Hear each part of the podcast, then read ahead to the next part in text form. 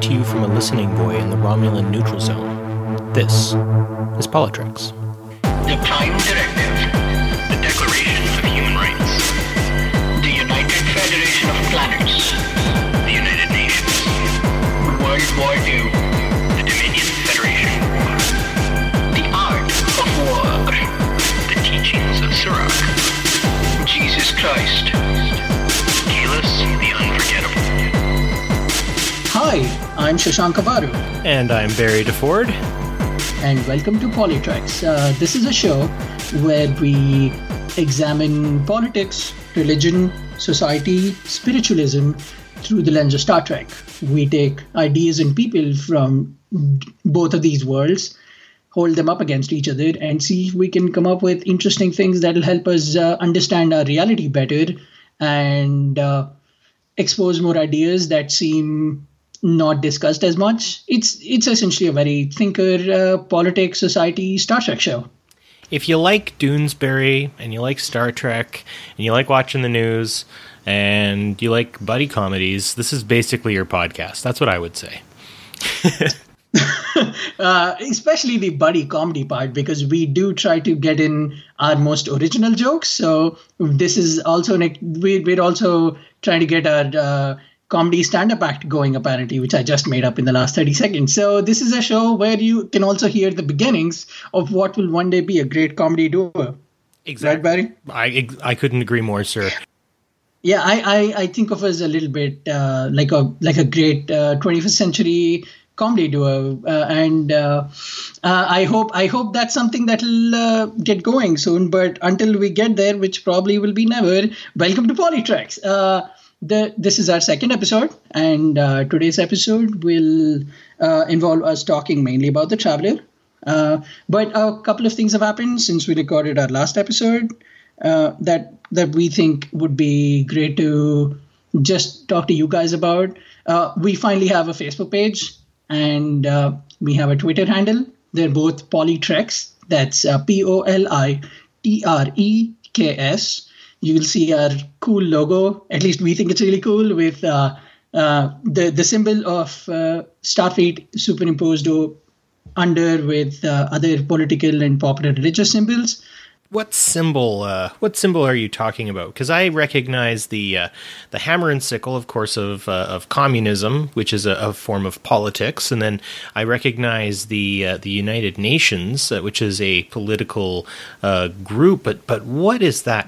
That funny-looking thing at the bottom, Shashank. Can you tell us a little bit about that? I am so glad you asked. That is a trident. Uh, specifically, that is Shiva's trident. It is uh, the, the main weapon uh, slash object that people associate with uh, the god of destruction, Shiva, in Hinduism. Uh, but I've also tried to make it a very generic trident, so we can also maybe happily confuse it with the trident of Poseidon or other tridents from mythology and religion. The idea was to have one political symbol, one diplomatic slash international relationship slash society symbol, and one religion symbol, and then superimpose all of them over our traditional Starfleet symbol to see to, to get the point across about the show. Well, that's pretty cool. I also, uh, that uh, little spaceship uh, stick figure of the Enterprise, I'll just let everyone know I've been drawing that since I was about twelve. So uh, I guess I realize why I was doing it. I was preparing for this podcast.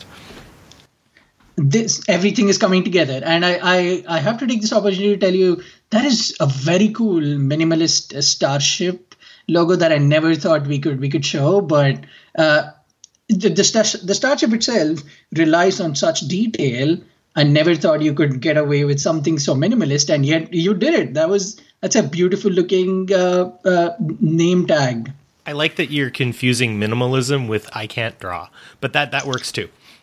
Shh, this is art, Barry. This is art. That's how you get things across. Yeah, exactly. It, it, it's art, sure. no, but no, you, you can definitely draw, and that's a great logo. Uh, anyway, I think it's uh, uh, there is one other thing that uh, we there are two other things that we we'd like you to know about.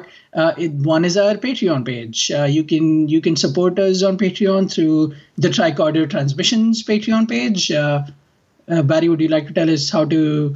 How we how we can get to that page? Absolutely, I'd love to, Shashank. So like Shashank said, you can find us on Facebook and Twitter, PoliTreks.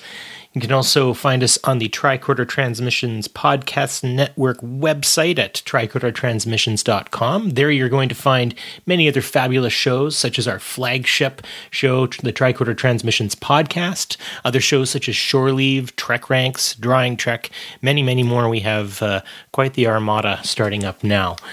You can also call in to the show as well. Leave a voicemail at six oh nine, five one two, L L A P. That's six oh nine, five one two, five five two seven. Those are some of the ways you can get a hold of us. And obviously, we always love to hear from folks who are looking for good conversation. And uh, if you do find yourself with the ability to support us on Patreon, top right of the page, you'll find the button for that.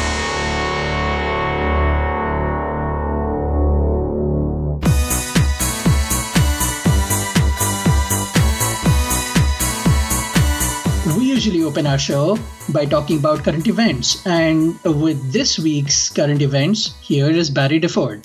Thank you very much, Shashank. I uh, would like to start our uh, conversation off with uh, something that's a little on, little on the ongoing side, and by the time you guys hear this uh, episode, I'm sure more revelations will have come out. But uh, since the aftermath of the Harvey Weinstein uh, sex abuse scandal that has been plaguing Um, Our, uh, our society for much longer than I think we all would care to admit. Um, one of our own, um, and I'm almost certain that uh, basically one of our vocal own, as I'm sure there's probably more, but um, uh, sadly, uh, but Anthony Rapp has come forward with um, allegations against uh, Kevin Spacey.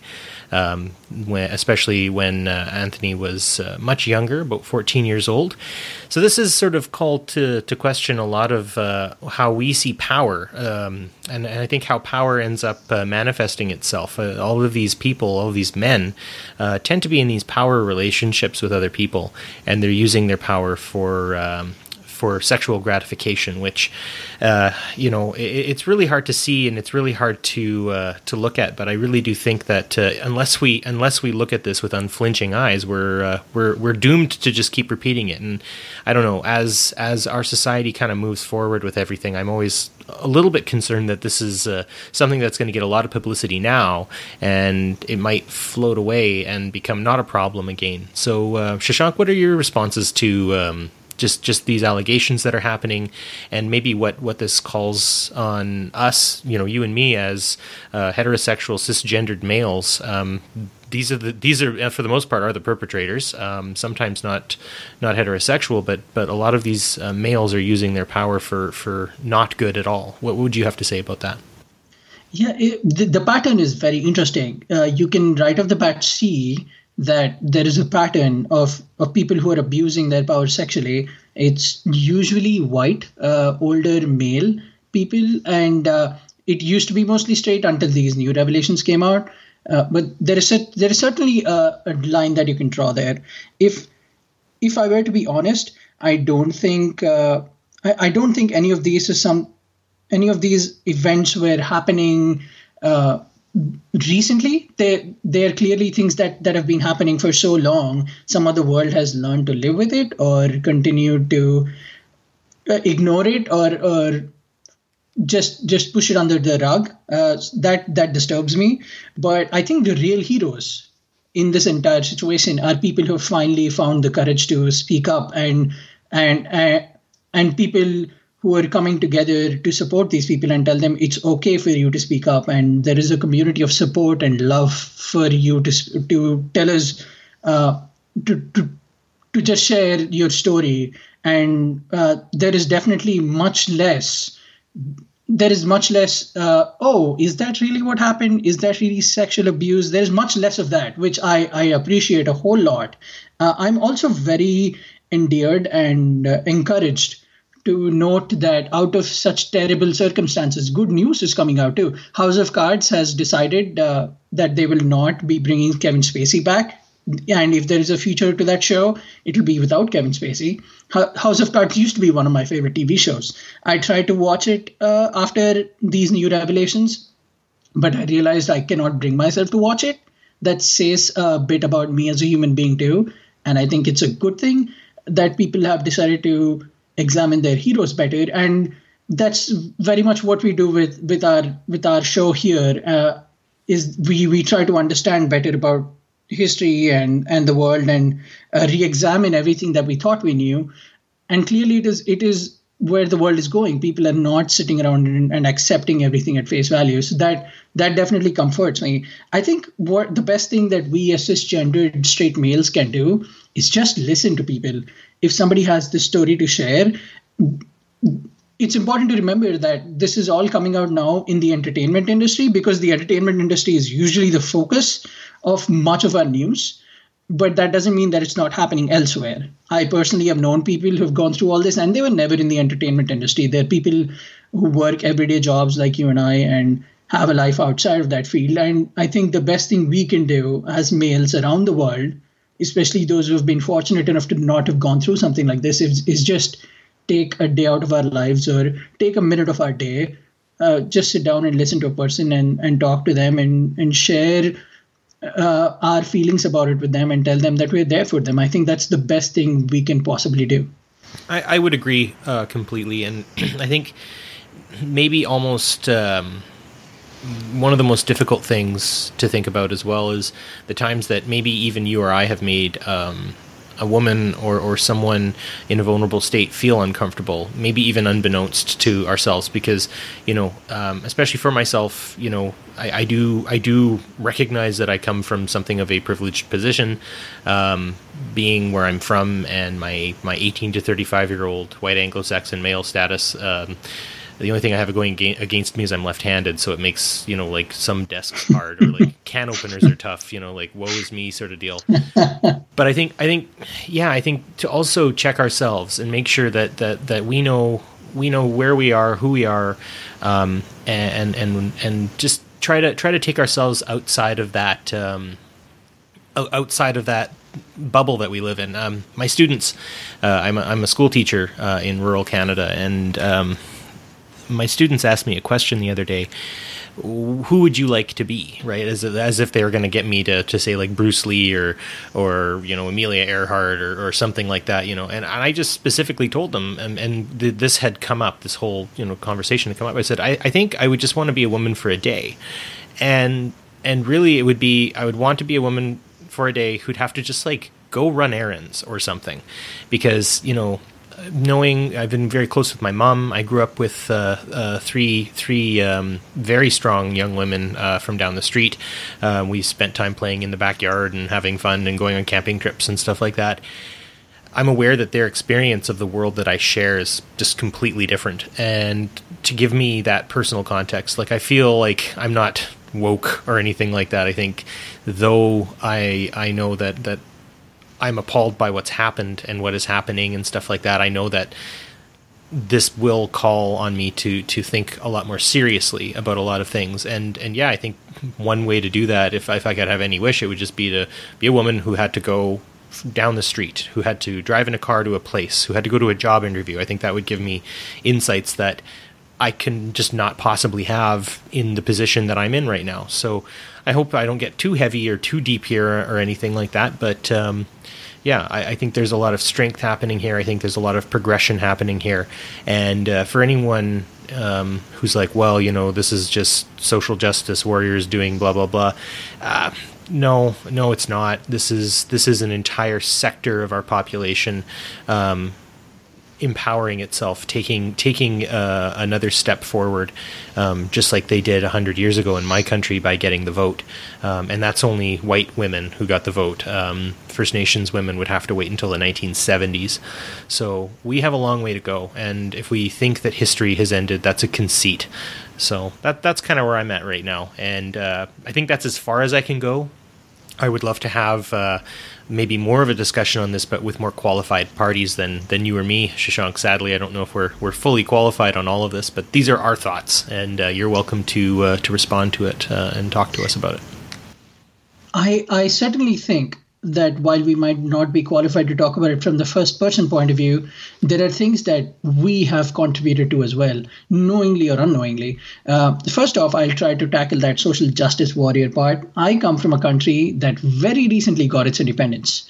Uh, we are not even one hundred years old in terms of getting our independence and being India. We've always been the British Empire, even a little less than one hundred years ago. So if there were no social justice warriors, I don't think we'd ever get our independence. So when people talk about, oh, you're a social justice warrior, social justice warriors got us the, the freedoms that we have in this world. Uh, so maybe take a closer look at you, the person you're yelling at on the internet against. Uh, social justice warriors are definitely, there are, there are people that are, are out there. I'll concede to that point, but I think it's important to always have that voice.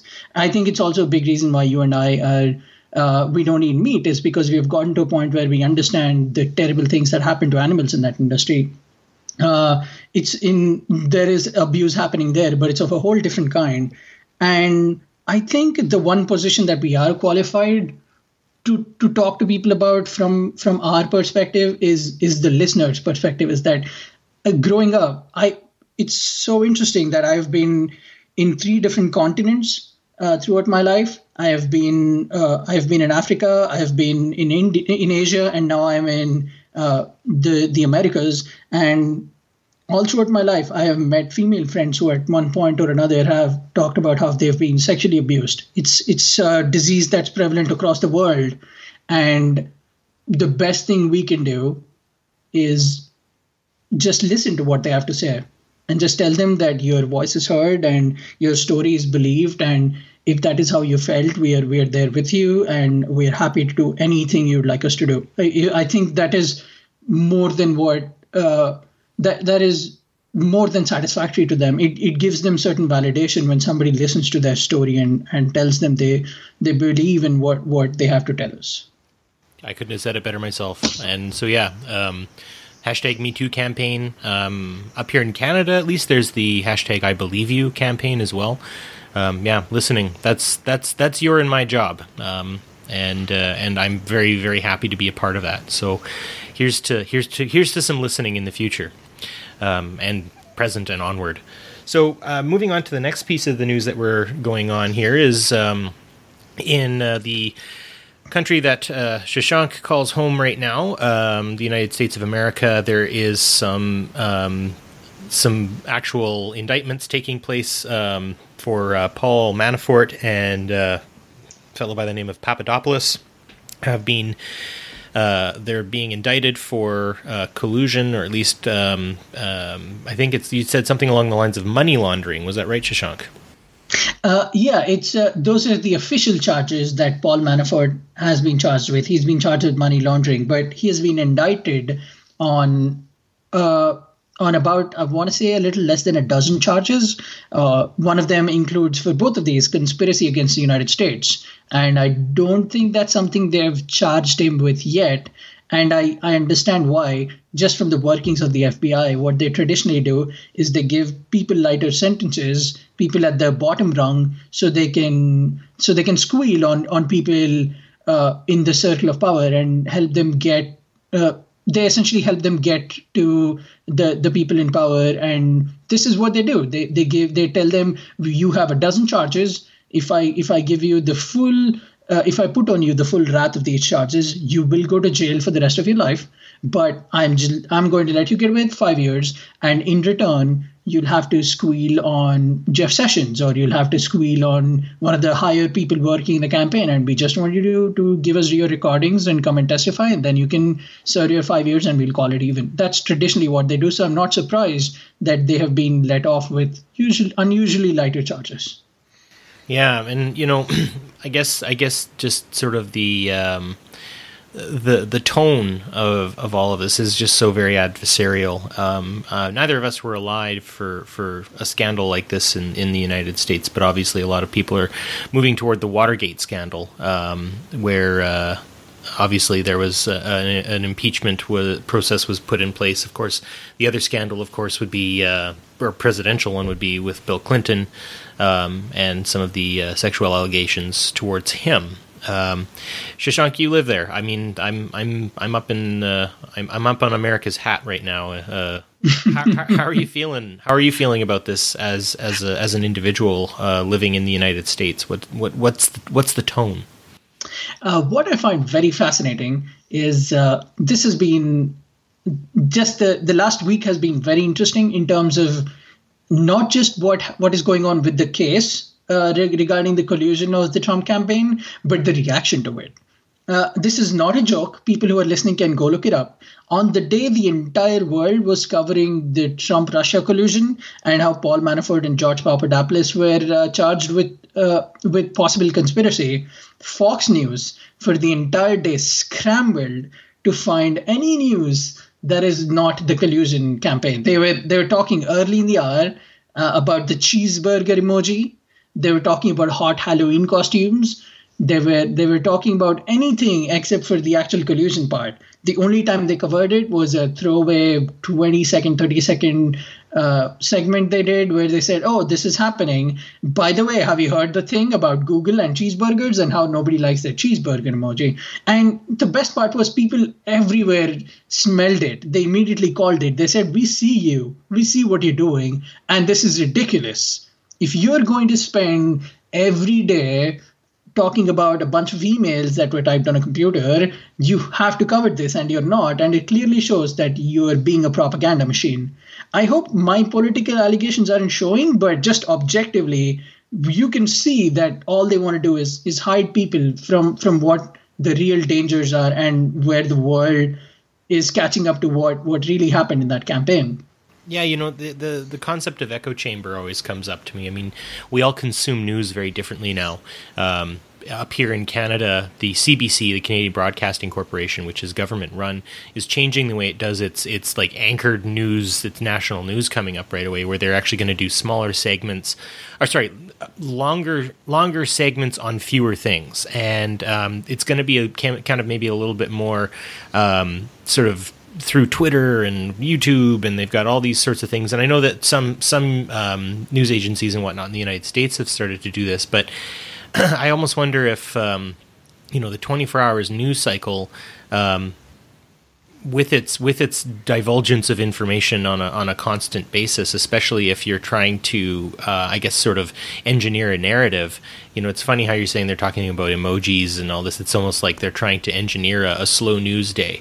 Um, when they do talk about like puppies or, you know, or about, you know, like a, a new type of shingle, you know, or, or, or, you know, just kind of whatever and, and stuff like that. Absolutely. It It's like them trying to throw a blanket over a house on fire and say, there is nothing wrong here. There, this is completely fine. Please walk away and continue the rest of your day to pretend like everything is normal.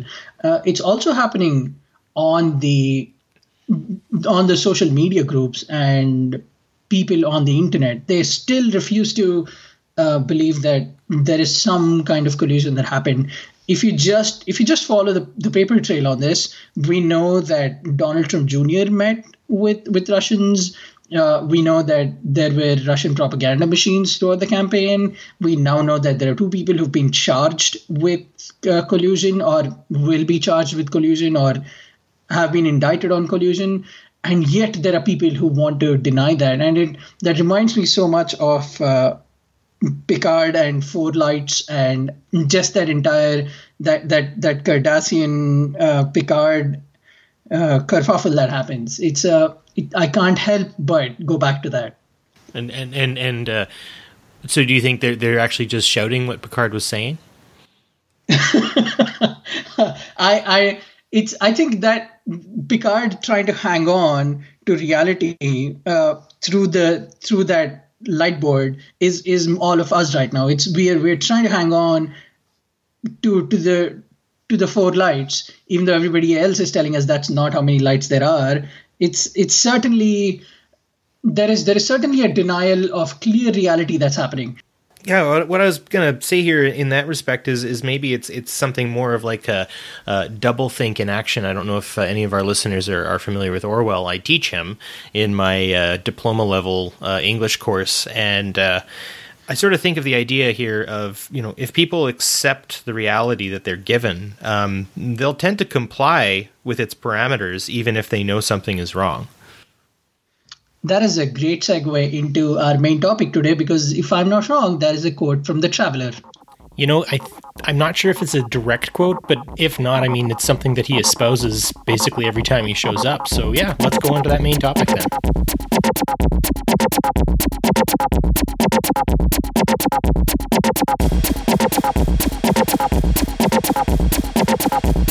Welcome back, everyone. Uh, our main topic today is uh, is a very underrated character in Star Trek, particularly The Next Generation. He's a character who, in my opinion, has never gotten the full justice the character deserves. If I was alive back then, I would start a letter writing campaign called Justice for Traveler. And it just seems so, so wrong to me that this character was not as realized as he should have been. And I say that knowing that he is probably not the right term, because the, the Traveler in the first minute of his introduction says, I would give you my real name, but it's unpronounceable to human beings. So that, that is just how incredible that character is. When I think of that, I always think of the uh, the Simpsons with Kang and Kodos, and they're like, uh, in order to pronounce my name correctly, I'd have to pull out your tongue. Um, that's the that's the cynical side, I guess. But uh, absolutely, you know, Shashank, the uh, the Traveler gets this rap um, among among a lot of my Trek friends who are like, well, he's sort of whatever. Um, you know, he he's not he's not a. Uh, You know, some people wonder if he's like a half-baked character, or if he's too connected to Wesley, and Wesley's character never got fully realized, or you know, just you know, he he he showed up, however, in in Gene Roddenberry's time, right? Gene Roddenberry was still executive producer and would have been a creative force behind his inception. So that's uh that that's sort of where I was coming from when you first talked to me about this episode, was was like, oh, we're gonna talk about that guy who shows up in three episodes and and sort of pals around with with Wesley, and you know, sends the Enterprise to unfathomable parts of the universe and then just sort of phases out. So I, you know, I'm I'm happy you've decided to to get us there. So I would get you to maybe to start us off with uh, maybe some of your initial initial points about this uh, much maligned and maybe not fully understood character. Absolutely. Uh, one of the first things that we talked about when we came up with PoliTreks is how to, how to approach characters that people don't often talk about. And The Traveler was the first one I went to.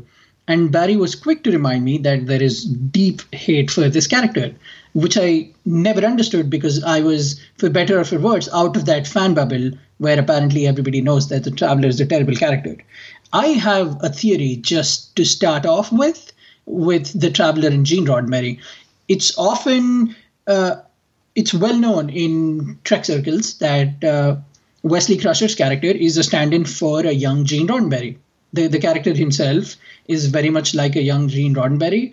And I think to mirror that, The Traveler is an older Gene Roddenberry. The Traveler is a real-life Gene, uh, is a Star Trek's real-life version of what Gene Roddenberry would have been like. He would have stopped everyone and said, hey, stop worrying about your pre- your petty little quarrels. Look at this giant universe we are in that is full of ideas and infinite possibilities and and and places that humanity is not even conceived of. Let's go there. Why are we wasting our time with the Borg and spaceships and amassing property and trying to get people under our wing? Why don't we go to this fascinating, philosophically unexplored place where we can actually understand what we are meant to understand f- from the universe? Uh, that's that I think is a, a good definition in terms of Star Trek and the Traveler.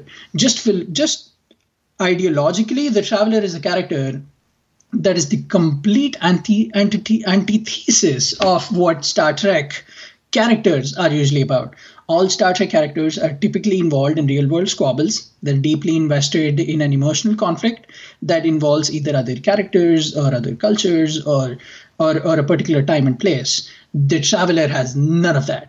The Traveler is a character whose entire purpose is to understand.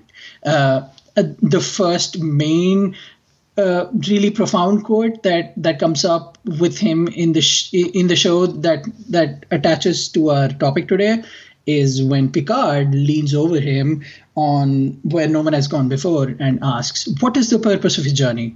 And then the Traveler immediately replies, "Curiosity." I think that is such a good connection uh, to us as human beings, particularly young, starry-eyed people who who read philosophical books, who read fiction that makes them think, who like sci-fi that makes them think, who like things that are beyond spaceships fighting each other. Uh, the Traveler in that way is such a thinker-heavy character. He's there to make you feel and understand things that you didn't even think of possible. It's a it's a very good mirror to those of us that might not immediately respond to the Star Reads journey, wouldn't you say? I, I would agree uh, in in the sense that that you know um, Star Trek is definitely a a show that tries to to represent humanity and, and, and explore humanity more than it's exploring space. And of course, there's been a lot of wonderful science science that has come out of the science fiction within Star Trek. Um, you know, to, to represent the Traveler as sort of that distillation of wonder um, that Gene Roddenberry himself had, I think is is is a really good point to make. Part of me wonders though if his his arrival on the scene of Star Trek in the fifth episode of the first season, which, I mean, though I do have to say I, I enjoy watching it for, for my own sake. If I was to try to get someone into Star Trek, I definitely wouldn't start with the first season of The Next Generation. It's it's a little chaotic. Um, I think it's really trying to find its feet still. And and I wonder sometimes if maybe on a on a practical level, that's why the Traveler had such a hard, a hard start, was because he was he was placed very early into um, into the season and into the series when the series was still trying to figure out what it was. Like, imagine if it showed up, uh, imagine if he showed up or she, I, you know, the Traveler, can we really call him he or she or it? But we'll, we'll go with he just for, for the sake of it, because a male actor plays him.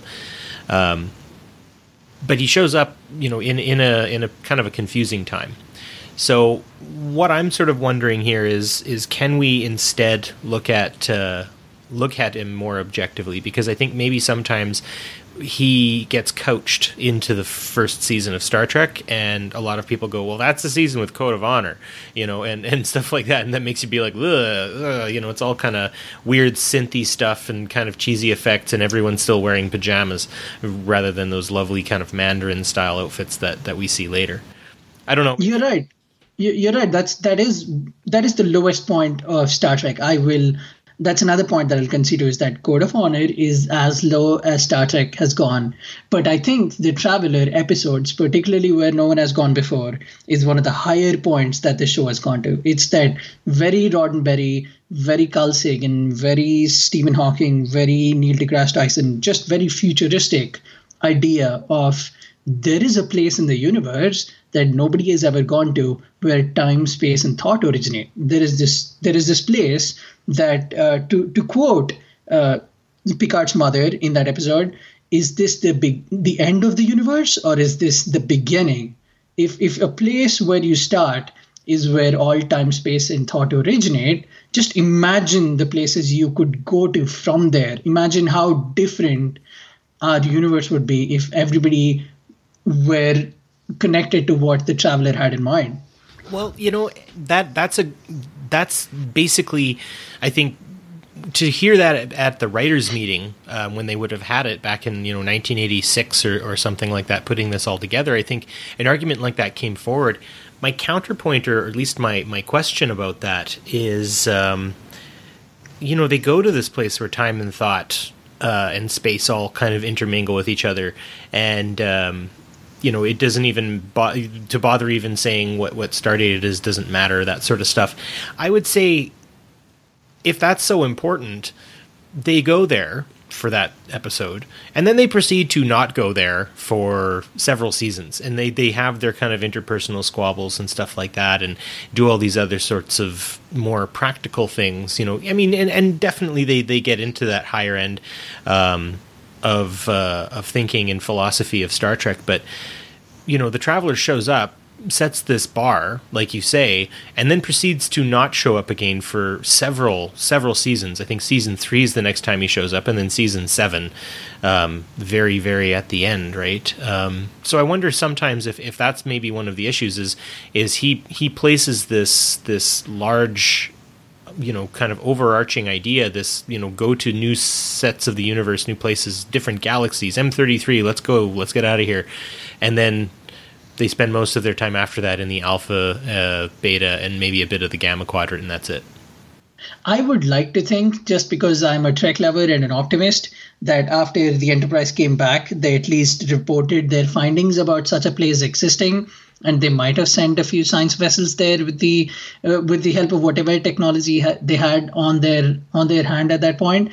But I don't think uh, also you can get there without the Traveler, because his he he tells us that he's a lens to focus thought on. He tells us that he can fold time and space, and you see him phase in and out of our reality, so he can take us to these places.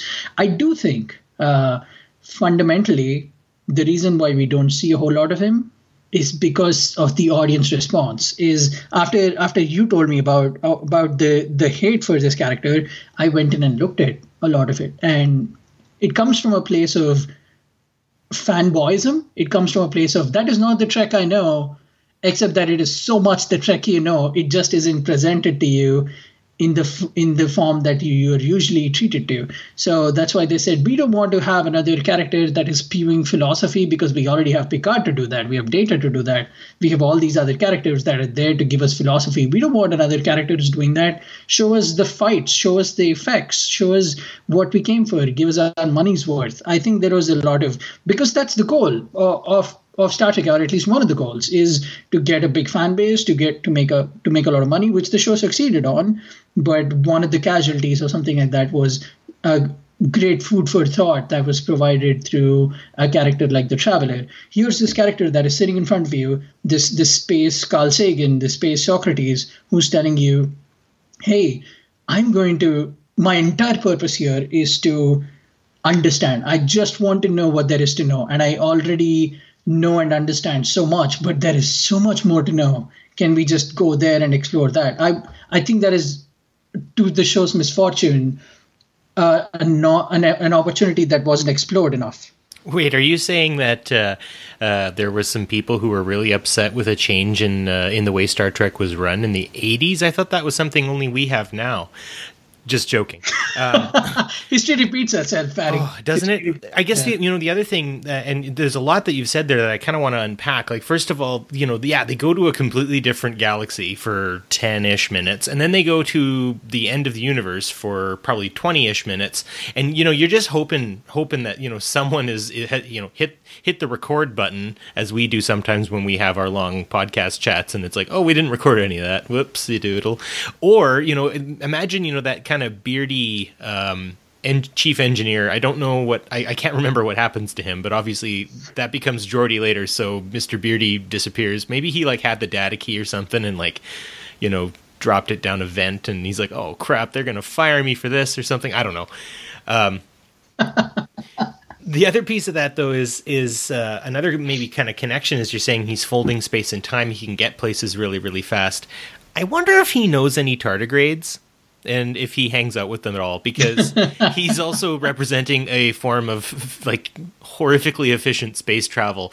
But yeah, it, it comes at the cost of him like phasing out of existence um, to do it. So, you know, if, if we yeah, it's a tardigrade in every ship or a traveler in every ship, you know, boy, we'd be getting everywhere really fast. That's right. But uh, I'm sure with the Traveler, there'd be a lot less. He clearly looks a much less physically intimidating than the tardigrade. So I, I wouldn't think people would immediately go to the tardigrade as compared to our friend the Traveler. But I also think it's incredible the the the way that episode ends is it's not just him traveling through time and space. Picard goes on the space intercom and tells everyone, hey guys, think yourself giving your strength to the Traveler. So it's not just him. He has gotten everyone on the ship thinking their way back into the back into the present from this crazy future that they've gone to. It's so fascinating that everybody on that ship unknowingly went to a place and they they ended up in that kerfuffle, but the way they came back was not as a disjointed group, but everyone fused into one big thought bubble. They were all one individual, one entity who was folding time and space. I think that is such a good metaphor for the possibilities that we can can can get to in our lives if we all mingled in harmony and peace in our world. You know, it's it's that kind of single singular resonance that that they that Picard is quite a, as a matter of fact ordering them to do. But it, I don't know. There there's something that almost kind of um, harkens for me to. Uh, you know, that moment, uh, I've studied martial arts for a long time, and in karate we always uh, go into zazen from kneeling in what's called seiza, you know, so you kneel down and you just sort of shut your mind off for a second. Everyone kind of get, tries to get into the same headspace. No, no words are said or anything like that, you know. I almost wonder if perhaps um, that's... that's an element of it, um, that, that, you know, if, if we can all just get ourselves into the right headspace, really there's nothing we can't do. Um, I also wonder, too, um, you know, I, I was raised um, in a Roman Catholic family, and, and we would get together to, uh, to to pray together from time to time. Now, obviously, that doesn't happen for me as much anymore, but... Um, You know, I often I often found myself kind of in a similar space uh, as the people who I was with, my family members, friends, or, or, or anyone who, who had joined us for that. So, you know, regardless of, of what maybe your, your faith is, um, there is something centering to to everyone just sort of focusing on the same thing. And uh, I often think, you know, wow, you know, if we could actually center ourselves like that, maybe we can travel faster than warp. It's it's certainly... Uh, interesting. And I will preface my thoughts because I know we discussed this uh, before about religion and a character like the Traveler. Uh, all uh, I'll preface my thought by saying that it is not our intention with this podcast to offend people, but there are things that need to be said that we believe what represent what the show is about. We need to re-examine things both in Star Trek and in the real world.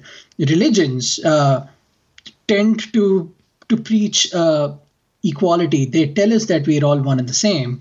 But for being one and the same, gods across our religions are awfully tribal, aren't they? They they come across as as figures that clearly are choosing one person over another. They talk about how you need to believe, you need to show your faith to me in a certain way. Uh, and this is not just Christianity. It's it's uh, Islam. It's Hinduism.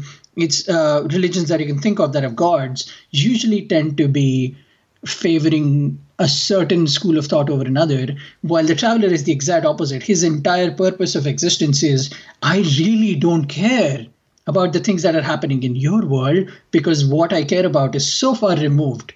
I want to go where time, space, and thought come from. I want to see where that originated. I want to stand in front of the face of what we all think is God and ask him questions. I do not care about your you trying to find another planet. I would say to a degree, though, um, there is something. I, I feel very much like the Traveler has a thing for the Crushers. Um, he he he picks, you know, he picks uh, Wesley once he sees Wesley's abilities, you know, and I can't I can't help but but notice that that he does take sort of a liking to him. Now, his um, his relationship with with Wesley, I would say, is very sort of, there's a detachment to a degree. He lets Wesley. Wesley do his own thing. He lets Wesley, um, you know, by, by journey's end, um, Wesley's pretty frustrated, and the Traveler hasn't been there to uh, to to interact with him really at all. So, you know, my, my, my argument may not stand up fully, but, you know, if you think about the, the the more known religions, you know, when God comes to to speak to the people, Um, there is a, a, a, a definitely an affirmation of, I have taken interest in you, you know, um, uh, you are you are important to me. And I'm I'm really coming from, you know, because I was raised in, in, in Western society, like the three monotheisms, right, uh, Islam, Judaism, and uh, Christianity. Um, in that, you know, you, you do have a God that has taken great interest uh, in a specific person or people. Um And and maybe there's a parallel there we could we could say with, with the Traveler and Wesley, but yeah, that would to pre, that would presuppose that, that the Traveler is himself a god, and I don't think he professes that. I don't think he's interested in being that. He's much more interested in, like you said, the journey, the curiosity. Uh, absolutely, the Traveler. You're. Uh, I would completely accept that argument if instead of the Traveler you said Q. Q comes very much like Space Loki to Picard and says, I have taken an interest in you. I'm going to play around with you and, and just have fun with you. Q is m- a much better representation of that side of God than the Traveler is.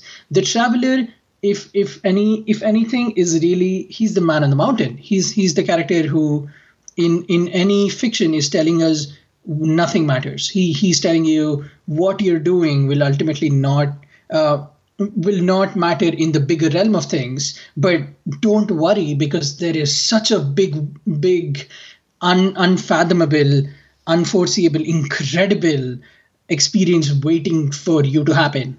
Uh, I told you the story earlier, but I'll also tell it for our listeners because I don't think it's talked about enough. It's the story of the Bhagavad Gita and uh, where it started.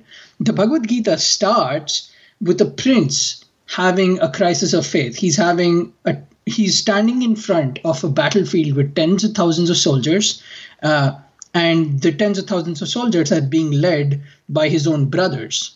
And the there is a war in Hinduism that is one of our great epics. It's called the Mahabharata, which translates to the, the Great War. And in that war, what, what essentially is happening is a, a prince and his brothers are forced to fight their own brothers. It's a it's a battle between families. And just as as he's about to go out into this battlefield, he stops and looks at the fact that if he draws his sword, the blood that that sword will draw will be of his brothers, and he cannot handle that. So he falls to his knees and starts crying in front of the in front of everyone at the battlefield, just as he's about to start this war and begin this great epic.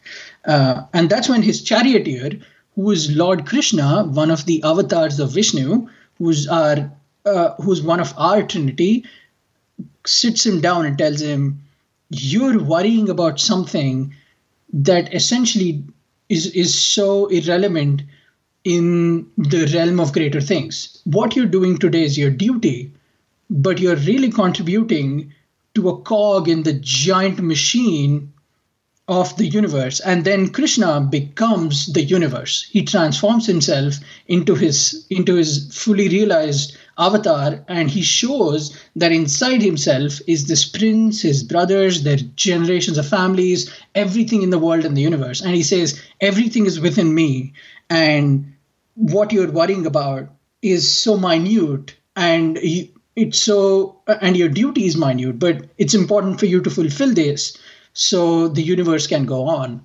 That's, uh, yeah, when you told me that, it really, I mean, that definitely made me think to uh, to Carl Sagan when he has the uh, the Voyager probe is uh, is orbiting Saturn at the moment. It's doing its slingshot and it's taking pictures, and they're like, well, well, let's take some more pictures. And he's like, great, take a picture of Earth.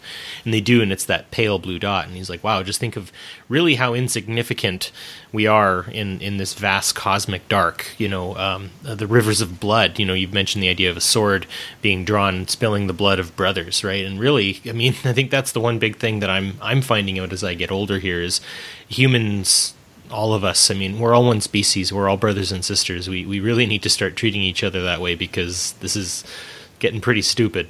But outside of that, outside of that, um, you know, he, he says, you know, maybe, maybe, maybe by looking at it this way, you can fully understand just how incredibly insignificant this this conflict that you're that you're pushing is, and and and to a degree.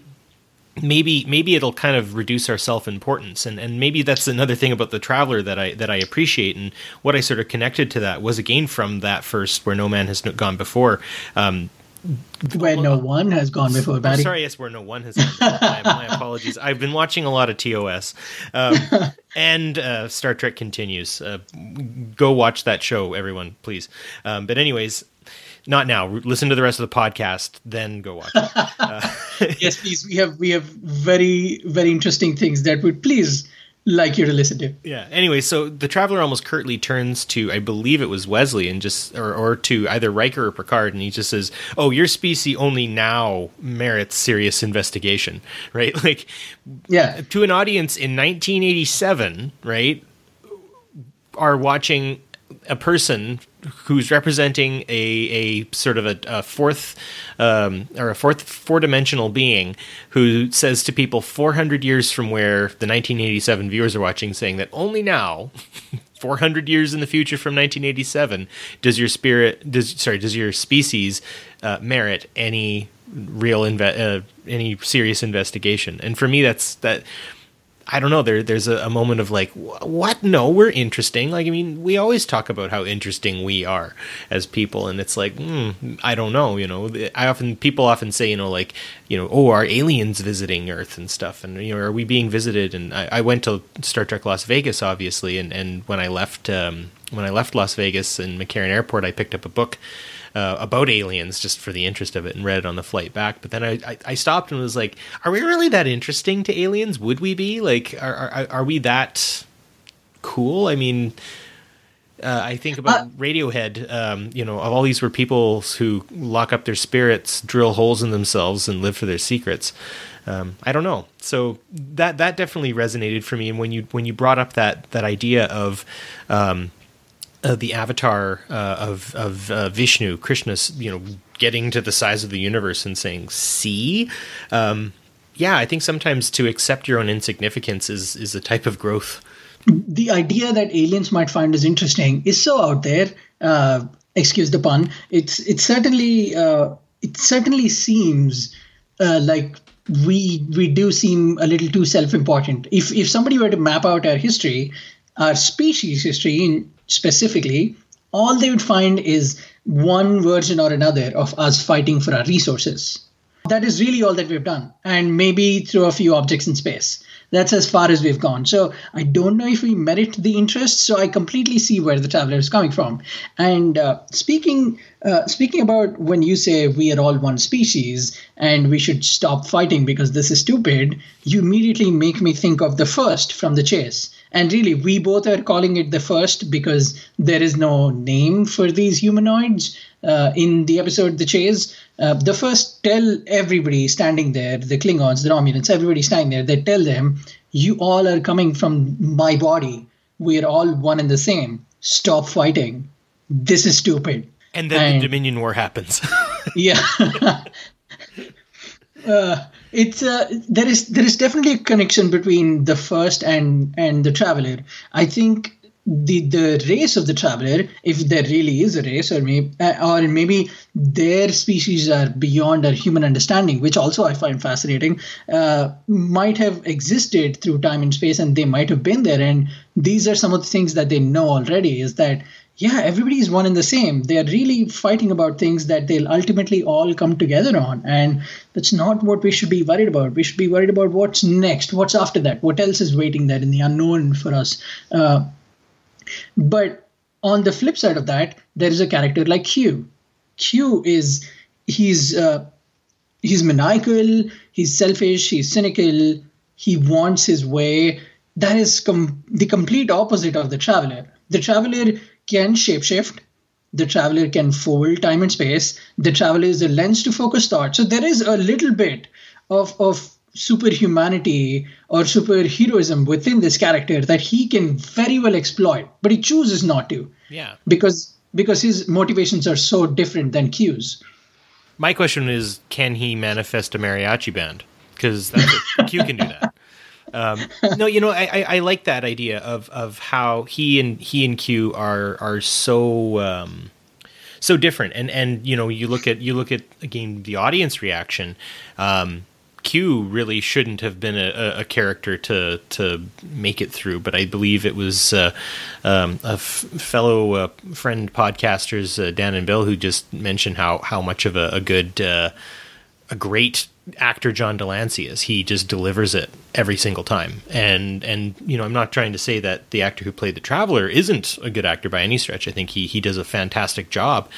But, um, yeah, I think I think we enjoy the... Um, the person who can come in and just kick down the card castle, which is kind of what Q tends to do, right? He, uh, he, um, I, I still don't think I'm quite over him introducing us to the Borg. Um, I don't think I'm over him, uh, just, just bothering Picard all of the time. Just really just Picard's such a nice guy and, you know, oh, go away kind of thing back and forth. And I've always loved how Sisko reacts, just punches him in the face, you know? And, and so, with that, you know, I like the idea of Q being sort of this other side of, of omnipotence, right? There's one side that is just so full of awe and wonder, and then there's another one who's just basically Schmucky the clown, and he just likes he just likes to stir stir the pot. He just likes to spike the punch. He just wants to be the, the knot in the rug uh, constantly.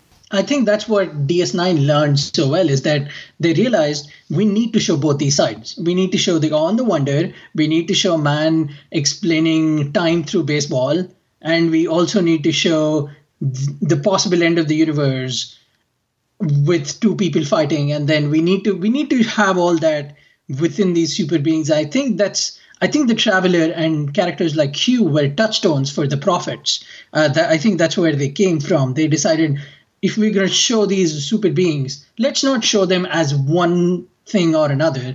Let's show them as fully realized, fully human, or at least fully understandably human characters with, with characteristics that we can relate to, because the, the prophets are, over the course of D S nine, they're they're both good and bad. They bring you they bring you A, they bring you B. They they put you in situations where you quite don't know what's happening, and uh, that's that speaks a little bit to the the ideas that that Star Trek carries, and uh, that futuristic sci-fi can show you is that no matter where you go, you'll always have people like the Traveler, but on the flip side, you'll have characters like Q and the prophets. Well, and also, you know, uh, to to build on that, the uh, the prophets also really bridge the, the sorry, the story of the prophets really bridged that idea of science and religion, right? You know, to some they're the wormhole aliens, and and I, I go back to uh, to what the what the Traveler says. You know, he he. He takes interest in Wesley for Wesley's understanding of science, and yet at the same time he tells Wesley in Remember Me, forget the math, right? Think beyond the math, go somewhere else, get out of there. Um, so that um, that conflict or or struggle or or sort of we can't quite parse out where science should end and, you know, that spiritualism, call it religion or whatever, begins. It's always very difficult to uh, to get that that proper mix. And I appreciate Star Trek for looking into it and, and trying to bring that out to varying success rates, right? Obviously, um, the Prophets had a bit better, a, a bit more realized arc, so did Q, and, and the Traveler doesn't. So do you think that the Traveler is more on the side of science, or do you think he's more on the side of this kind of spiritualism, um, you know, the, the idea of constructed reality through thought? Where where would you put him, Shashank? That is a very good question. Uh, and I think I know why you're asking me that question. Uh, with the Traveler, I think they're both one and the same. I think science, religion, spiritualism, they all are thought. That's what he is about. He talks about how we can do incredible things with thought. Uh, as we speak, uh, there is a big budget ho- Hollywood movie coming out called Thor. There is an entire argument that the Norse gods that we think of are really space aliens, and so their story is sci-fi. And then there is an entire argument that, no, no, these are gods. We need to pray to them and sacrifice goats to them so they'd be happy. There is there is this idea that is Is a thing or an object that teaches about future or gives us a certain point of view, is it God or is it science? And I think the idea with the Traveler that never went through, and which I'll always be sad for, is that he was trying to teach us that it's all one and the same. The, the character tells us that time and space are something I can fold. And if you're within time and space and you are...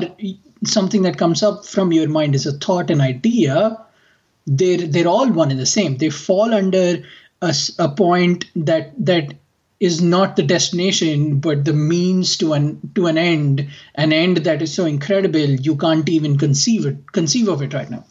That sort of makes me think here, and, and I'm probably not going to get it precise, but um, I believe it was... Um I forget. I f- I'm forgetting the uh, the quote right now, and I'm not going to hop on my browser to do it, folks. I'm just going to go ahead. So correct us. This is actually your opportunity to go on Twitter, follow PoliTreks, or go on Facebook, or both. Follow PoliTreks and get me up to speed. Who said this? This is our trivia moment. It's trivia. Who said any technology sufficiently advanced will be indistinguishable from magic? Because that's oh, what, that's a good one, right? That's that's I think maybe where you're getting at here, or kind of how I'm understanding your point is is mm-hmm. Can the Traveler really even be put there? Because he's so far ahead of us that anything he does is going to look like he's pulling a rabbit out of his hat.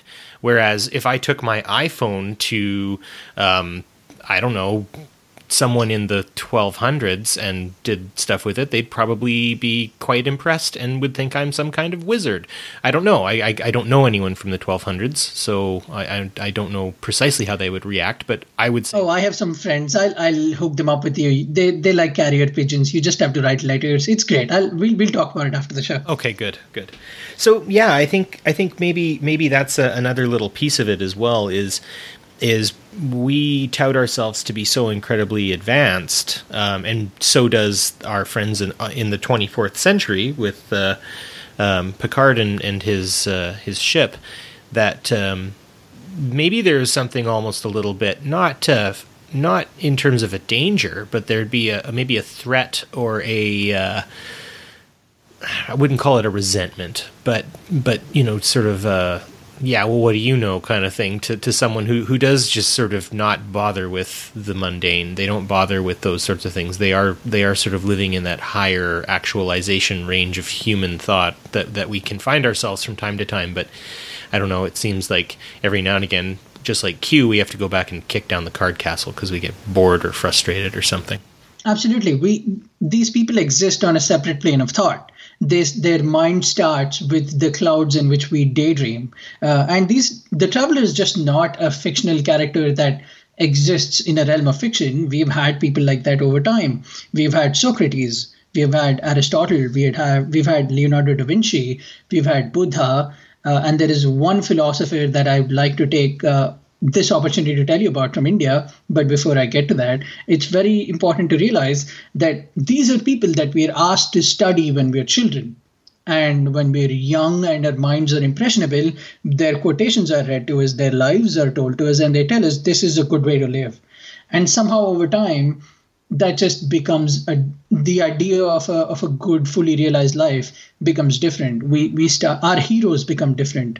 Uh, that's a throwback to our first episode, Heroes Often Fail, which you should listen to if you already haven't. Uh, you should. They, they teach us that there are that these are people, people who think differently, who who have different ideas, who can who look at ways differently. That's the way to go. But somehow over time, it's a flaw within our our human programming. That that's not what we tend to gravitate to. And I think that's another crime that happened to the Traveler is that we never went there. Speaking of uh, just the just crime to the Traveler, uh, I would like to take this opportunity to tell us, uh, tell everyone listening about Eric Meniuk, the, the, the actor who played the character. Uh, should we should we get into that a little bit, Barry?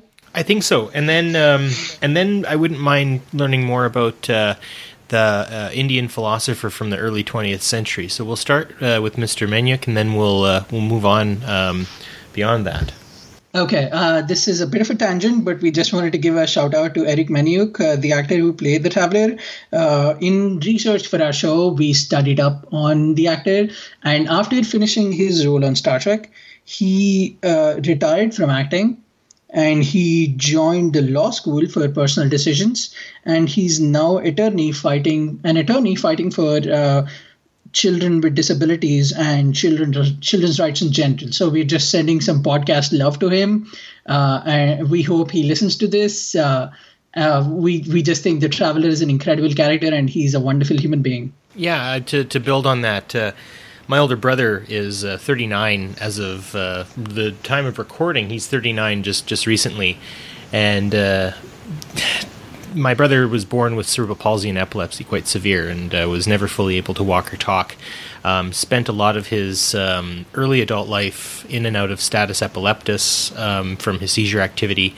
Um, he's also uh, had pneumonia a number of times and has very much come close to death. So I've mentioned before that I'm I'm a teacher, I'm a school teacher, but my brother is the real teacher here um, about the value of life.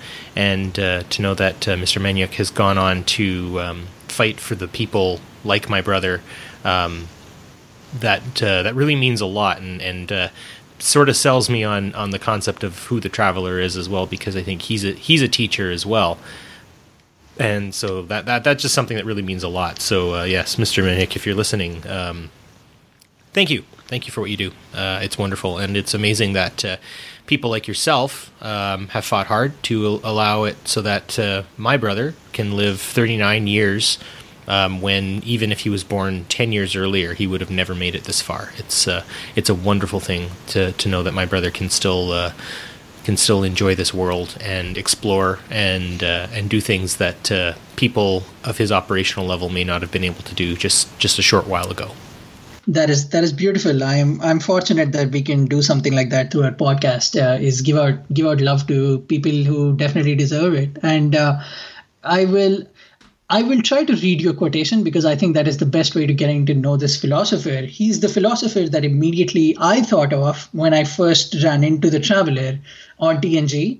He's a philosopher that is very well known across India. Uh, If you stop anyone on the street, the chances are that person would know who this philosopher is, he, even though he lived over one hundred years ago and did not live a very long life. Uh, the, the, the quote is as follows: "We are what our thoughts have made us, so take care about what you think. Words are secondary. Thoughts live. They travel far." The philosopher's name is Swami Vivekananda, and he was born in eighteen sixty-three and died in nineteen oh two. He's uh, generally regarded as the first Indian philosopher, the first Hindu philosopher to bring Hinduism into the mainstream of the world. He's very well known for making a speech at the Parliament of World Religions in Chicago uh, in, in the late nineteenth century, uh, toward the end of the century. He's, uh, he's very well known for bridging the gap between people who have an idea of a god and people who are spiritual. His his his thought process and his quotations and his way of life is is very much revolves around, you don't need to have an idea of a bearded god or or a lady god or a or a group of gods. You you need to have something that you feel is spiritual to you, something that uh, that you think will transcend your existence beyond your body. And and cling to that idea, cling to that power, and realize that we are all one and the same. Realize that our, our power lies within ourselves as a species. Realize that no matter what your struggle is, no matter who your God is, it's important much more to have that power so you can live your life in a fully realized way, as opposed to clinging to one idea of one face or one body. That Swami Vivekananda very much to me is a real-world version of The Traveler. He he taught the entire world about how it's important not to rely on a certain human definition of a god, because that is so small, but instead to understand that everybody's struggle is what makes them the same. Everybody's faith is what makes them the same. And the power to hum- of humanity is that we are all stronger when we understand that we are really just one entity. That's a, that's a fascinating outlook, and and I'm just sort of getting to know Swami Vivekananda, and I don't think I said his name properly, but that's uh I'm I'm, I'm still picking that up to a degree. But uh, you know, the idea that that that you know, we are stronger together um, because of our differences, and those differences, if understood as really just different, maybe almost sort of avatars, um, because we've used that word quite a bit here, can can bring us together a lot more. What uh, What I always like is the idea of the enemy's story is a lot like mine. And uh, if you think about it that way, you don't want to hurt them, um, because if we if we do if we do separate ourselves by this and that, and, and, and you know, maybe even to a level of belief, that can that can really hurt us. And uh, obviously, I come from a Western background, um, uh, raised in a Christian household, and I think about, you know, the philosophies of Jesus Christ and, and a lot of things that he, you know, think about who he hung out with, right? He hung out with the poor, he hung out with the, the, the outcast, because he saw in them, um, beauty and, and goodness. And, and, you know, to, to maybe, to maybe connect that to a degree, who would he be hanging out with right now? Um, I think him and uh, Swami uh, Vivekananda would uh, would probably enjoy each other's company to a degree, if that's the case, because they're they're looking at something maybe a little bit deeper. To go back to The Traveler on that, uh, and my question to you there is, when you saw The Traveler, did you think immediately about this philosopher, or or did this take some time? The, the most intriguing thing, even when everybody who's listening will at some point go back and watch where no one has gone before, the most intriguing thing about The Traveler is that he has a smile on his face. It's uh, it's very, it's not immediately noticeable. It's it's subtle. Uh, he has a little grin. He almost, is taking comfort in knowing where everything is going to go. And I think my theory is that he, his definition of reality is different from ours, and he almost sees what is going to happen when he gets on that sh- on that ship, which is why when everybody's in deep panic, you'll see that that he never raises his voice, he never expresses a, a lot of fear or apprehension. There is a smile to him that, that led me to believe, oh, this this character is going to be different. This this character is not uh, like everybody else. And he has the outlook of a philosopher too. If you look at him, this guy can fold time and space, right? Yeah. It's ridiculous that a man who can fold time and space wouldn't be a little more of a showman than he is. He, he's wearing a simple robe, and he has no jewelry on him. He all he has is a little suitcase that he uses to, I'm guessing, repair sh- uh, ships. I do think even the, the little case that he's asked to carry is uh, it's it's uh, it's meant to throw people away, because he's when we when we're introduced, he's shown as an apprentice. Uh, yeah, to a complete and total turd as well. Yeah, I'm, um, I was watching Trek Ranks, um, or, or I was going through Trek Ranks and seeing what uh, the illustrious Mister Jim Morehouse was having to say about it. And yeah, uh, Kaczynski's a total turd, and and it's interesting how how yeah he sort of yeah it's the perfect it's the perfect shield. It's a uh, to a character like that he. Even even when we meet him later on, he's never a showman. He's he never has something that would give him an air of, oh, I am more powerful than you are. If if anything, he looks harmless and a little frail, which is very interesting because Eric Manyuk was once considered to play the role of Data. He was a finalist. He almost got there, and I think this was uh, what the show gave him as consolation for him to uh, for for his participation in. Uh, his contribution to the auditions. Uh, but yeah, the, the character itself is a complete physical and and mental uh, departure from each other. And when I looked at that, I even if you look at pictures of Swami Vivekananda, uh, and he spelled V I V E K A N A N D A. If you just type that in, you'll find a lot of pictures of him. He's, he's usually wearing a robe, a robe that fully covers him. Uh, and he's wearing a turban, and that's that's all that he's always worn. Uh, and so when I when I saw that air of austerity, that air of simplicity that the Traveler had, my head immediately went to, oh, that reminds me of Vivekananda, because Vivekananda had all the knowledge in the world. He had he power is the wrong word. He was he was very popular. He he was known around uh, different parts of the world uh, as as someone under a colonized nation. This was a lot of uh, uh, a, a lot of control to exercise, and he, at no point do you see him being a showman about it. He's such a he's such an austere, simple person. So that that connection immediately put both of them together in my head. Would you say that uh, that um, there might be a bit of a like a, an agreement or a parlay or a, maybe even an inspiration for, for Gandhi later? Absolutely. Uh, I, I do think uh, you should you should know that before Gandhi became what he became, he used to be a lawyer. So he was he was he, he was compelled and obliged to dress a certain way. And I think he saw that people responded to austerity and simplicity. So uh, not only was that personal, he realized I have a chance to make a statement by giving up these these earthly clothes. And there was a whole movement where uh, he inspired the entire country to bring out uh, all their clothes and all, specifically all their British-made clothes and belongings. And they used to burn them in the streets. As part of their social revolution, they rejected these English goods and said, we're going to make our own clothes because we are our own country and we don't need to be controlled by the British. And that came from, I would I would be very surprised if Swami Vivekananda wasn't a touchstone for Gandhi and several other uh, revolutionaries who, who were desperate for our voice to be opened up. So if we were to take the, the Traveler's ethos then, um, curiosity, to, you know, there's a point where where... you know, Beverly Crusher in Remember Me is stuck in her own phase world, the warp bubble's closing on her, and Wesley is frustratingly trying to get her to go through the, the, the little um, kind of the connector, the connection between the warp bubble and reality. Um, and he's like, I can't get her to go through. And, and at that moment, the, the Traveler says, you know, she must choose to walk through it herself.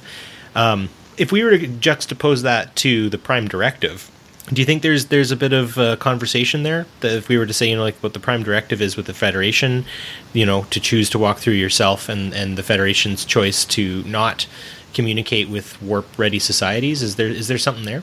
Uh, there is, but there, there is also uh, an, an immediate revelation that you'll have when you look at both of these. Uh, you're right. Uh, the Prime Directive states that people can choose whether or not to communicate with us, but so often, at least from all the Star Trek we've seen, a lot of the adventures revolve around people violating that directive. And that shows our human flaw. While the Traveler clearly tells Wesley she has to choose to walk through it herself, and she does, and that's how Remember Me is resolved, a lot of the resolutions that do not come to fruition on our show is because people violate the Prime Directive, one way or another, knowingly or unknowingly, Uh, usually through our narrow-minded definition of, hey, may, of, hey, maybe what he's doing is for the greater good. Some just an idea like that immediately goes to violating the Prime Directive. So there is this, I think that's another fascinating expose on the Traveler, is Traveler is, he's he's a body of thoughts, and everything he does is conceived, made, starts and ends with thought. But Starfleet's Prime Directive is thought and action. It tells you this is the rule, so you end up breaking it, and you find a way around it. So there is that there is that immediate uh, dichotomy between what happens if a thought is pure and what happens if a thought is violated or abused. That's fascinating, the idea of thought versus action, and then thought and action. Um, you know, I'm I'm I'm I'm brought to. I'm brought around to, you know, you were talking about uh, um, a historical figure from, from your country, uh, Swami Vivekananda, and I can't... Good job.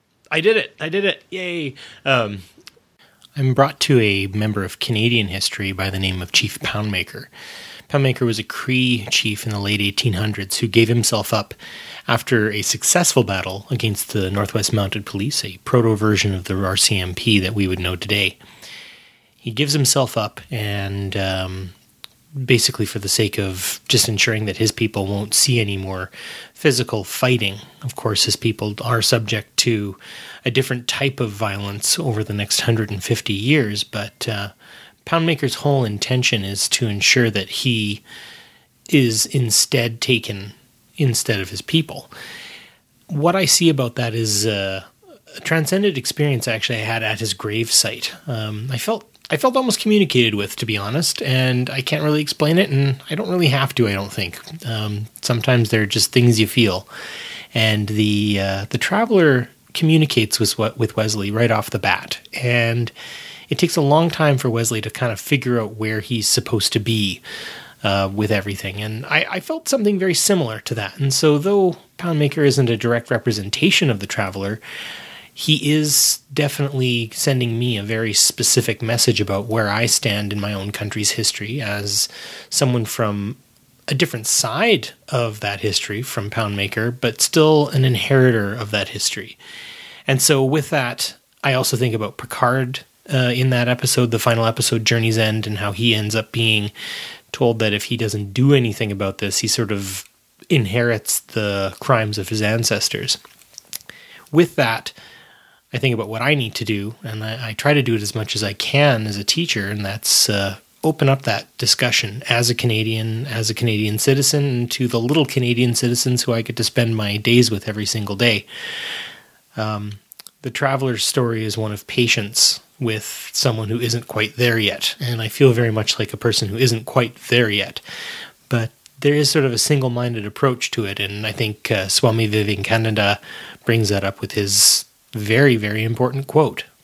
Arise, awake, and stop not till the goal is reached. Exactly. And and I think about, uh, you know, the, the goal that the uh, the Indigenous First Nations people in the episode have, and they're, they're not going to walk away from that goal because there's something greater at stake.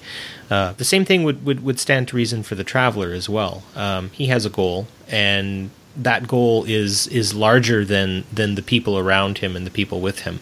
Um And it takes a while for Wesley to realize that he's a part of that goal as well. And uh, I, I appreciate those those little connections that we can make to these uh, these characters, even though they are to some degree maybe maligned in our larger uh, Trek family. But um, that's something that, that I think kind of sort of finished things off nicely for me with The Traveler. He uh, he represents something something greater, if not maybe realized as well as we would have liked. Um, I think it's important. I think in that regard, The Traveler achieves his ambition. Uh, he was able to, uh, for you, evoke someone from your culture that represents something noble, and for me, was able to evoke someone from my culture that was so noble, and now we are able to preach about them. We're able to bring to the airwaves voices that people would not have known otherwise. So I think in that regard, The Traveler is a is a fascinating character, to say the least, but also a character that is is stronger than people give him credit for. Before we jump into your final thoughts, I will I will try to conclude our main topic today by just talking a little bit more about what I think is an injustice.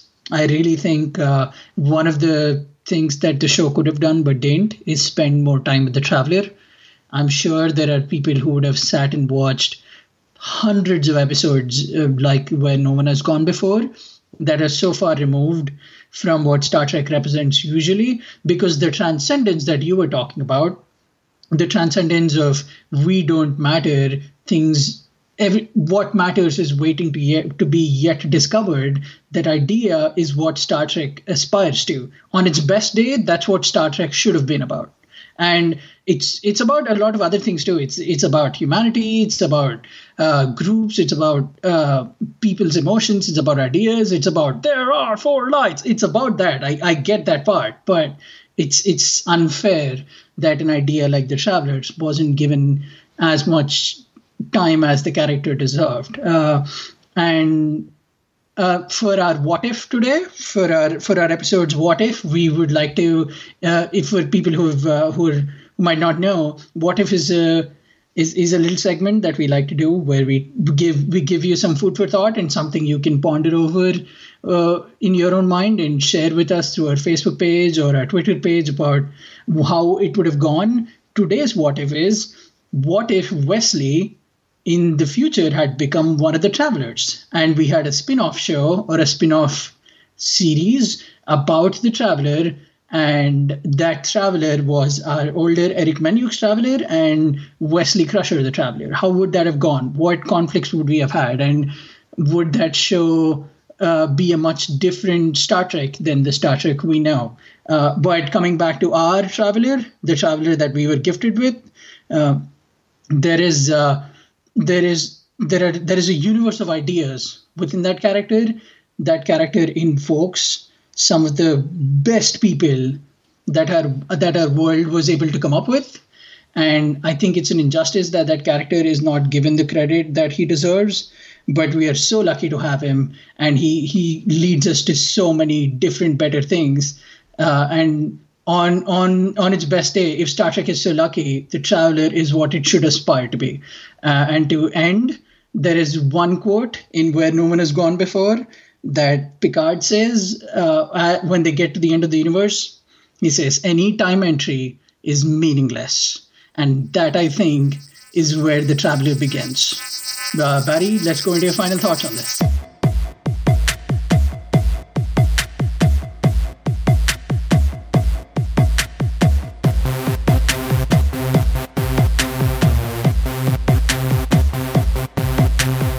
As Shashank said, we're moving into our final thoughts.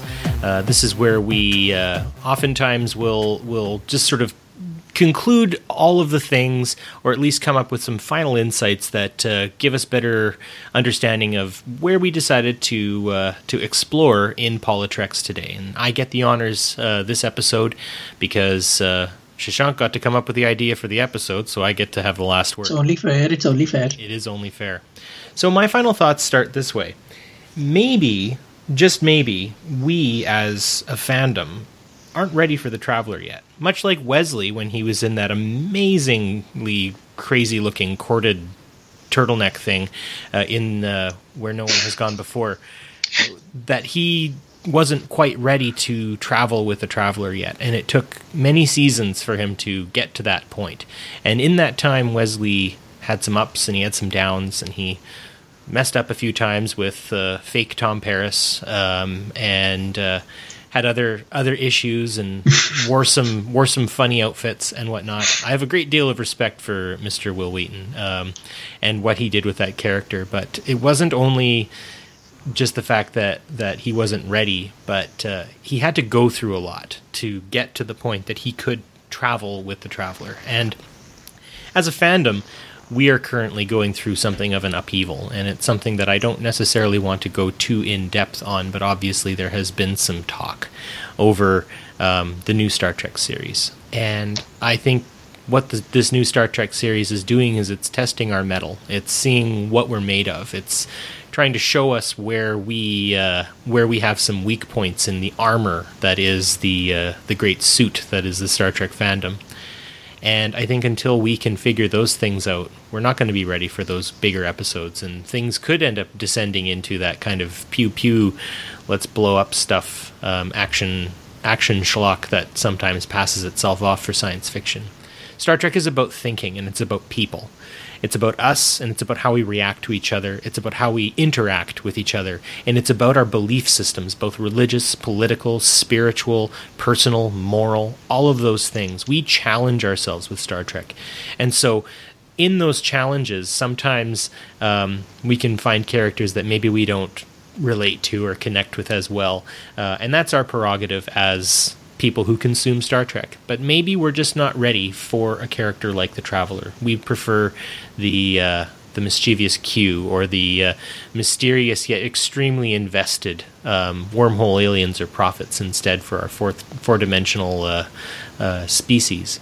In that, though, I would ask anyone if they get some time on a rainy or snowy day to uh, pop open their favorite uh, internet streaming service or their D V D box set collection and have a have a have another shot at the Traveler. I gave him another shot, and uh, I've definitely found more to him. Finding a bit more about the actor as well um, has made me really like that that character even more, and seeing something maybe a little bit deeper than maybe I didn't before. Um, it's easy to to poo-poo things, but uh, it's it's difficult to find the good in certain pieces of. Uh, of our fandom, especially in Star Trek. So have another look at them. Look at them through maybe some different eyes. Step away, um, come back, see if anything changes. And if nothing changes, that's fine.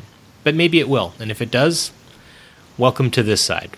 Because Mister Av- Mister Avaru, you have uh, won me over for the Traveler. And those are my final I am- I am so happy I did. Uh, before we end, I would like to make a declaration, and I would see if maybe you'd go with me on this declaration. You ready for this? I am ready. I think the Traveler is the most underrated character in Star Trek. Oh boy. Well, there's some more stuff to talk about online, everybody. You can find us on PoliTreks, on Twitter, and on Facebook. I would say he's among he's among the most underrated. That is for for absolute sure. Um, okay, well, that's just one more hurdle for me to get you through, so you're with me in the light. Uh, you can find us on Facebook at PoliTreks. You can find us on Twitter at at PoliTreks, P O L I T R E K S. You can find me on Twitter and Facebook at Shashank Avaru, uh, without spaces on Twitter, S H A S H A N K A V V A R U. And my first name, space last name, Shashank Avaru on Facebook. Uh, I would like for us to meet, have met in person or have had a conversation so we can be friends, but I'm not opposed to having social media friends. What about you, Barry? Well, you can find me on Twitter at uh, B J O R N D E F J O R D, Bjorn DeFjord, um, uh, on Twitter. And you can find me on Facebook at Barry DeFord, just uh, B A R R Y space D E F O R D. Um, we're also going to be moderating our sites, uh, PoliTrek sites as well, so feel free to converse with us through that. Um, You can also find me on episode six of Disco Trek. Uh, as of this recording, I got the honor to uh, sit down with our illustrious colleagues, uh, Heather and Jeff, and also shout out to Jeff and Heather. Woohoo! Yeah, yeah, we're really happy that uh, I, I'm really happy that I got to go on there and uh, talk about uh, episode uh, seven of uh, Star Trek Discovery. I was on there with uh, Mister Jamie McGregor. Shout out to you, my. Uh, my brother from down under. Um, but um, yeah, you can find us in those places. Uh, obviously, again, we always want to plug the idea of uh, supporting us on Patreon. If you find yourself with a little bit of extra change, uh, it's always important to get these uh, these podcasts up and running. The Tricorder Transmissions Network is a uh, very much a community-run podcast, uh, I'm finding. We, we do these things ourselves, and we always uh, can use a little bit of help. If you find yourself, uh, again, looking for more Star Trek content, you can always hop on the Tricorder Transmissions and look at the other shows that are on there.